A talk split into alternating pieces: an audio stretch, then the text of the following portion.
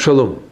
Я думаю, что самое большое испытание для лидера описывается в Торе в лице Муше. После создания Золотого Тельца Бог говорит ему, я этот народ уничтожу, и от тебя пойдет другой народ.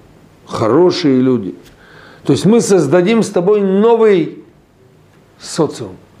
Знаете, как обычно э, у кого-то есть бизнес, компания, и человек понимает, что все, дальше он не может идти. Он должен обязательно ее закрыть, всех разогнать и создать новый какой-то бизнес, успешный более и так далее. Муше был испытан Творцом, и Муше не подкачал. Он говорит знаменитую фразу, если ты уничтожить этот народ, сотри меня из своей книги. Чем руководствовался великий менеджер еврейского народа Моисей?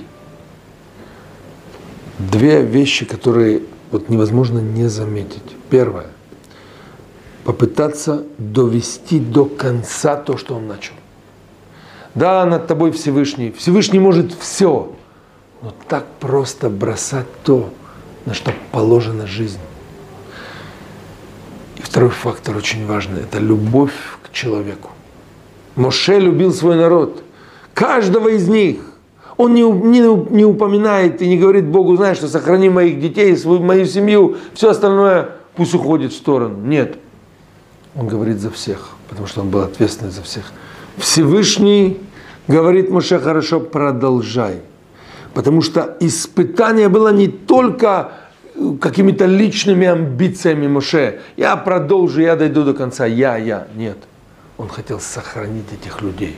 Сегодня перед многими руководителями, лидерами, хозяевами компаний стоит вопрос.